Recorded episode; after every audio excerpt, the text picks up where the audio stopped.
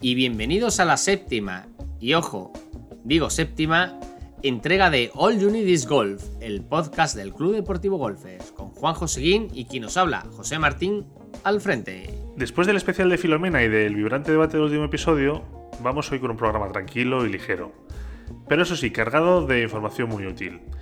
Y es que vamos a comentar los códigos de colores que se usan en los campos para determinar distancias y la posición de bandera. Bueno, y el diccionario que no falte. Eso por supuesto.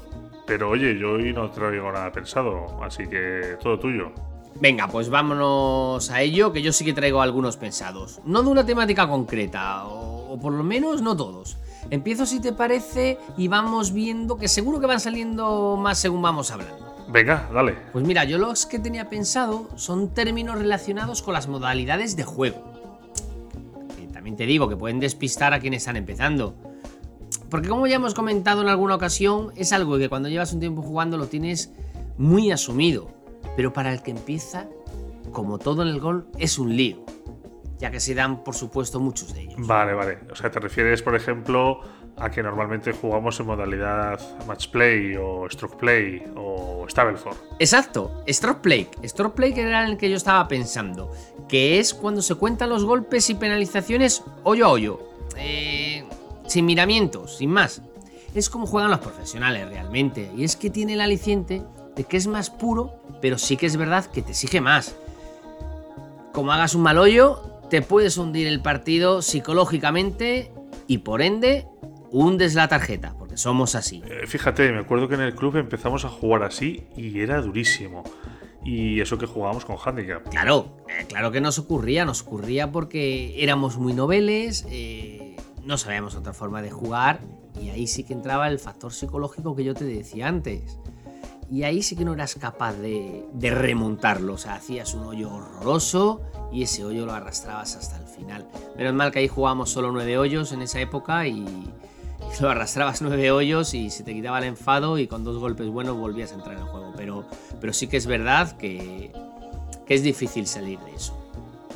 Bueno, volviendo al tema, cuando, cuando puedes jugar al stop play con handicap o scratch, que son otras dos parablejas.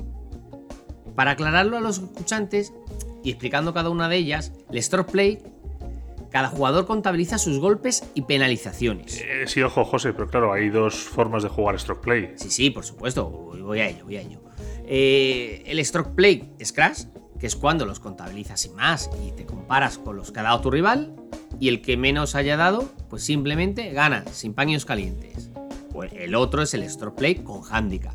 En este caso sí que aplicamos un corrector un factor corrector, dígame mejor dicho, a los golpes dados, para equiparar niveles de juego diferentes entre varios jugadores y que así puedan competir en igualdad de condiciones. Esto se aplica sobre los golpes dados y ese factor varía en función del nivel de cada uno. Vamos a ver que en definitiva es una herramienta matemática, una fórmula matemática diría yo mejor, que equipara a todos los jugadores calculando un número de golpes netos para cada uno. Y así ese neto es el que determina quién ha ganado y pueden jugar jugadores de distinto nivel. Por ejemplo, si uno da 130 golpes y el otro que es un poquito mejor y da 110, pues bueno, con esa corrección y aplicando el handicap, a lo mejor mi neto es 100 y el contrario es 105. Incluso en cuyo caso he ganado yo la partida. O sea, es, es, es muy útil porque es que dos jugadores con distinto nivel pueden jugar en la misma partida, cosa que en otros deportes no pasa yo que soy aficionado al running, también lo comparo con, ese deporte. Si yo soy muy lento y, corro con uno que es muy rápido o al revés, es incómodo jugar, porque cuesta mucho ir a un ritmo mayor que el tuyo o a un ritmo menor. Y si echas una carrera o vas a una carrera oficial, es imposible ganar. Ahora bien, es como si yo corro mucho más que mi compañero y le digo, mira, en estos 10 kilómetros saltó 500 metros antes. El que llegue a meta gana pues a lo mejor esos 500 metros ya me va a costar. Ya me va a costar alcanzarle. Pero el que llegue primero a gana. Pues es lo mismo que los golpes netos que comentaba antes. Le das una ventaja a tu compañero, pero puedes jugar juntos. Y eso, eso, eso es de agradecer en este deporte. Fíjate, como curiosidad, eh, mencionar que el stroke play eh, es la forma oficial de llamarlo, pero hay gente que usa el término medal play. Pero vamos, que es lo mismo. Oye, si me permites, te tomo el relevo con los términos. Por supuesto, no me lo tienes ni que preguntar. ¿Tú por cuál te inclinas, Juanjo? Pues mira, el otro que has mencionado, el Stableford. Eh, el Stableford es básicamente que a partir de los golpes que das en cada hoyo, se te cuentan unos puntos en función del par del hoyo. De forma que si haces bogey sobre el par del hoyo, pues consigues un punto. Si haces el par del hoyo, haces dos, consigues dos puntos. Si haces birdie, tres puntos, etcétera. Hasta seis. Y al acabar el partido, el que más puntos tenga, gana. Esta modalidad es mucho más permisiva, que es la que jugamos ahora, eh, porque cuando la cagas estrepitosamente en un hoyo, pues no te penaliza todo el partido, no te hundes. Bueno, yo quiero hacer una aclaración para los neófitos, si me lo permites, Juanjo. Porque lo del scrap o con handicap es aplicable también aquí. De hecho, es aplicable en cualquier modalidad. De forma que un jugador bueno en un hoyo par 3 tiene que hacerlo en tres golpes para que le den los dos puntos. Y uno muy malo, lo mismo tiene que hacerlo en seis golpes para hacer ese mismo hoyo. Y que le den esos mismos dos puntos. Eso sí, si juegas con handicap. Si juegas con Table for Scratch, puedes, eh, pues se usa el par del hoyo eh, para todos. Y, listo. Correcto, exactamente, así es. Eh, luego la otra modalidad que has comentado, la de match play, que también se juega bastante. Es una modalidad que básicamente consiste en que en cada hoyo gana el que gana el hoyo recibe un punto y si se empata el hoyo, pues cero puntos para los dos. Y para determinar quién gana, pues si es en Scratch, eh, gana el hoyo el que menos golpes da, sin más. O si se juega con handicap, pues un jugador muy malo puede ganar el hoyo a uno muy bueno, aún dando tres golpes más. Pero al final, el que gana el hoyo, un puntito. Y al final, el que consigue más puntos o más hoyos ganados, pues se lleva el partido. Pues mira, ya que estamos con el más play, quiero aprovechar para comentar un término que a mí, a mí siempre me ha hecho gracia. Me ha hecho gracia y se me ha dado en bastantes ocasiones. ¿eh? Eh, eh, que, es, cuando un jugador eh, lleva una desventaja en hoyos que es igual a los que faltan por jugar. Por ejemplo, eh, estamos jugando en un partido y mi rival me saca a mí tres hoyos de ventaja. Pero quedan tres hoyos por jugar. Es decir, estoy dormí. Me la juego en el siguiente hoyo. Porque claramente, si no lo gano, he perdido el partido. Si lo gano, sigo teniendo opción. Me quedan dos hoyos y él tiene dos hoyos de ventaja estamos en la misma. Como no lo gane, pierdo el partido. Y eso, se, y eso así se llama eh, eh, estar dormido. La verdad es que el tema de las modalidades es todo un mundo en sí mismo. Aprovecho para quienes nos escuchan para comentar que en el club utilizamos los Golfers Days, que recuerdo que tenemos dos todos los meses, uno en hoyos cortos y otro en largos. Eh, usamos estos eventos para probar las modalidades más extrañas. Y es que estas que os hemos comentado ahora son las más habituales y las oiréis y las veréis en el 99% de las ocasiones, pero hay muchísimas más. ¿Cómo cuáles, Juanjo? Eh, ¿Por qué no nos dices alguna de, las que hemos probado en, los Golfer Days? Pues mira, las menos conocidas de las que hemos probado y que más gracia me han hecho son el Bingo Bango Bongo, eh, Las Vegas y yo diría que, el Lobo. Mm, luego están el Let It Ride, eh, Copa Canadá, Contrapar, el Round Robin, esas son las próximas que vamos a jugar en los próximos Golfers Days. Y es que esto de las modalidades, la verdad es que nunca se acaba, porque luego empiezas con variaciones y combinaciones. Por ejemplo, eh, una que le hacía mucha gracia a la gente es una que jugamos en Scramble Match Play por parejas con handicap inglés. Empiezas a combinar y bueno, tienes infinidad de opciones. Madre mía. Fíjate, todos esos que has nombrado, el que más gracia lanza a la gente sin saber de qué va es el bingo bango bongo. a mí me pareció algo, algo simpático. Bueno, no es la manera más, más purista, digamos, de jugar al gol, pero bueno, está muy bien para entrenar un tipo de golpe. Ahí olvidas la precisión del golpe largo, te vas más al golpe corto. Pero el que me gustó de esos que has nombrado, de Bingo Bango Bongo, Las Vegas, El Lobo, que no sé qué más has dicho, ah, Copa Canadá, has nombrado varios. Eh, de los que yo he jugado, el lobo. El lobo me pareció, más que gracioso, me pareció, me pareció atractivo porque era un partido de gol muy, muy estratégico. Tenías que pensar y decidir antes del golpe o después del golpe. Eh, lo vas decidiendo sobre la marcha y en cada hoyo. Me pareció, me pareció muy divertido jugar al lobo. No descarto jugar algún otro día si, si los contrincantes quieren, claro. al final vamos a, a, lo mismo, A, B y C. Pero bueno. Eh, Respecto a lo que decías, ya veremos qué hacemos, porque si no, podemos abrir el melón un día en el podcast. Pero de momento yo creo que para no aburriros, ya sabéis que si queréis aprenderlo por la vía fácil y además divertiros, venid con nosotros, seréis bienvenidos y podemos jugar un Golfer Day. Y si te parece, aquí paramos el tema del diccionario y nos vamos con los códigos de colores que comentabas al principio. Eh, pues me parece buena idea. Eh, fíjate, yo había pensado en traer los, los dos más importantes, que son las banderas y las estacas de distancia. Ah, ¿Cuál te apetece que, ¿Por cuál te apetece que empecemos? Pues mira, a mí me, apetece más el de las banderas, porque fue un tema que salió en el último partido que hice, que la gente no lo tenía claro, porque no se veía bien, era un día raro, no se veían bien las banderas, y al explicar, no, no la veo, pues está allí la verde, está allí la amarilla, está allí... Eh, la gente no lo tenía claro. Yo creo que es el que más quórum tiene y en realidad el problema es que no hay ninguna norma escrita. Ni por la Randa ni por la Real Federación Española de Golf. Hay más bien una recomendación de no obligado cumplimiento, que básicamente consiste en utilizar un código de colores de banderas en los greens, similar a los que hay en, la, en, las varas de salida. ¿Y sabes qué, sabes qué significan esos colores? Sí, sí, claro, y además como lo estuve comentando el otro día en el partido, lo, lo, lo tengo reciente, hice memoria. Eh, por ejemplo, suele estar el de la bandera roja. Si se sigue este código, repito que es un código no oficial, es que la bandera se encuentra en la zona de green más próxima al tee de salida. O sea, cuando lo ves roja, es que está más cerca de ti. Pero también puede tener un color amarillo o azul. Que es, es que también es que, es que es complicado porque también depende del campo. Significaría que la bandera se encuentra en la zona media del green. Y bueno, y si ya cuando es blanca, significa que está en la zona más alejada del green cuando juegas afinando el tiro a, metros, que ya no te. que tienes un cierto nivel, sí te importa que esté 4 metros más que 4 metros menos. Cuando pues sinceramente da igual y con acercarte al green, pues es suficiente. Eh, como bien has dicho, ojo porque no es algo oficial y hay campos que lo siguen y otros que no.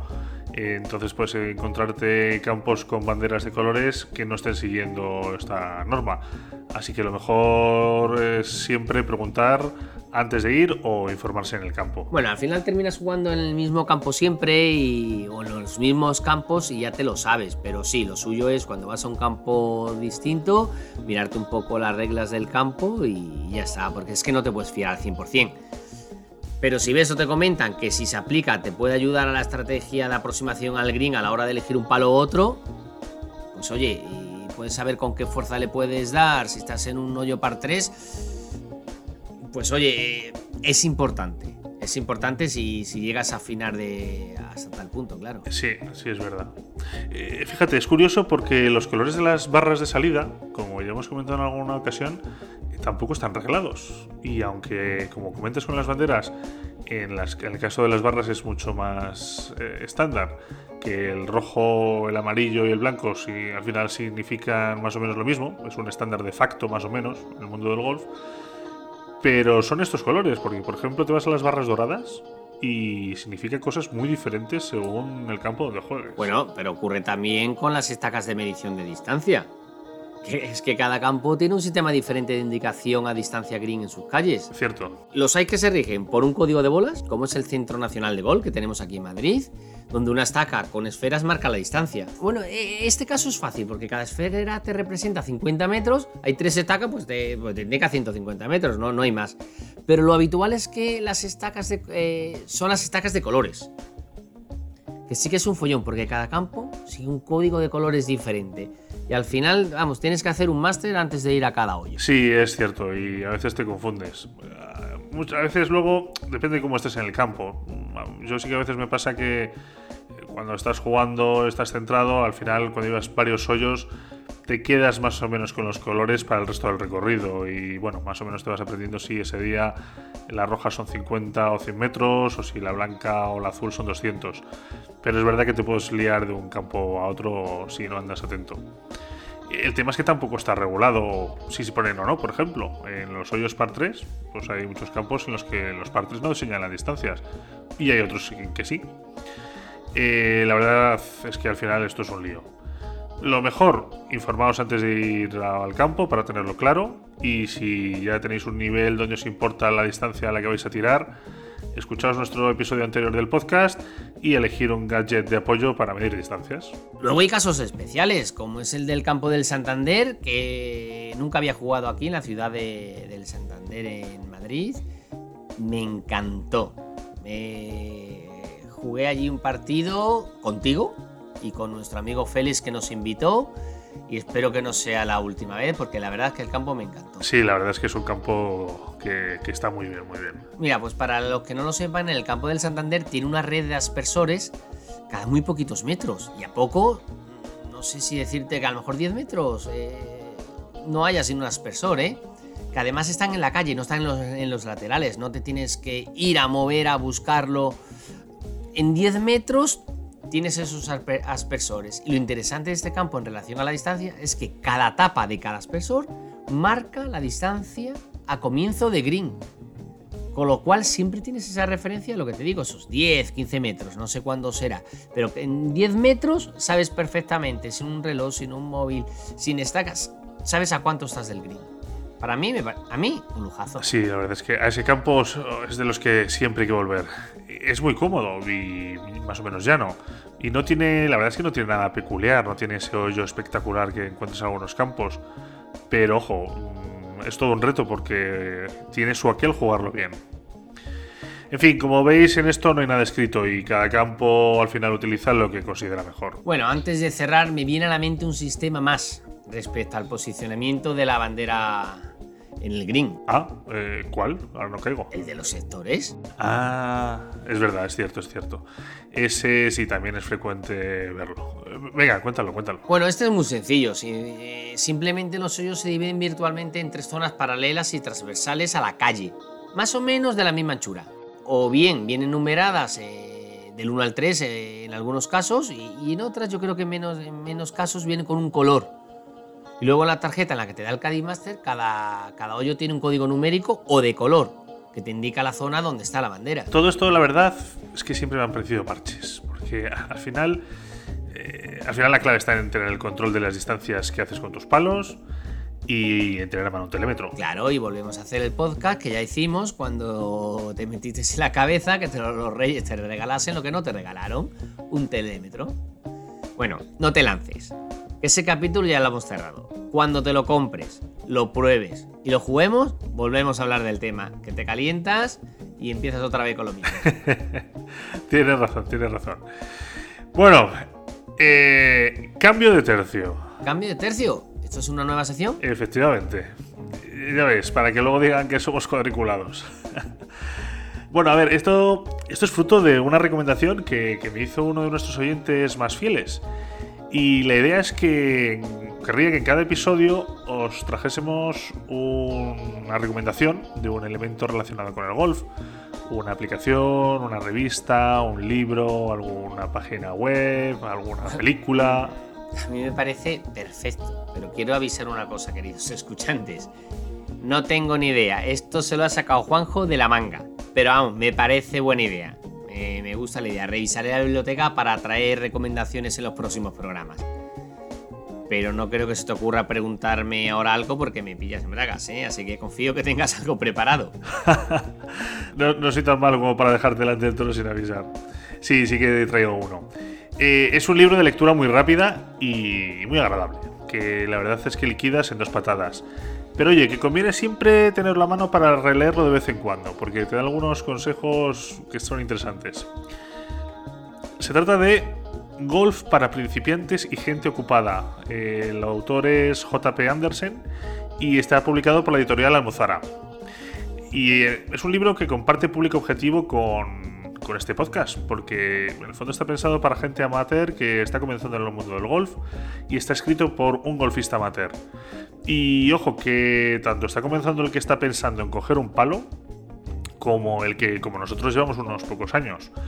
Y hasta ahí puedo leer, no quiero destriparos nada. Oye, quienes confíen en nuestro criterio, ahí lo dejo como gran recomendación para empezar esta nueva sección. Bueno, pues te puedo decir que me parece buena recomendación porque ese libro, si no me equivoco mal, yo lo he leído, pero si no me equivoco mal fue porque tú me lo recomendaste.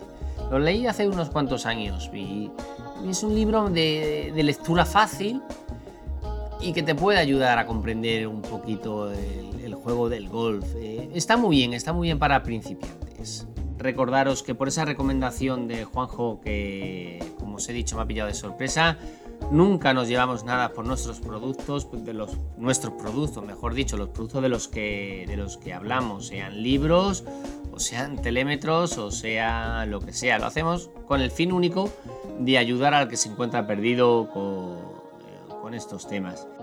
Y otra cosilla que no quería dejar de comentar, y cambiando de tema, es que yo la verdad que estoy muy contento, ¿eh? estoy muy contento porque el diario Sport se puso en contacto con nosotros y a través de su portal eh, Golf Amateur ha hecho una publicación de Club Golfers que cuenta nuestra historia y lo cual eh, agradezco desde aquí enormemente. Me ha hecho bastante ilusión.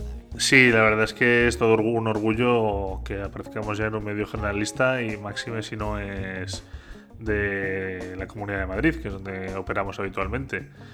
Para quien lo quiera ver o tenga curiosidad, eh, lo puede consultar o leer en www.golfamateur.es, que como, como ha dicho José es el portal online de, del diario Sport para, para temas de golf de este mundillo amateur.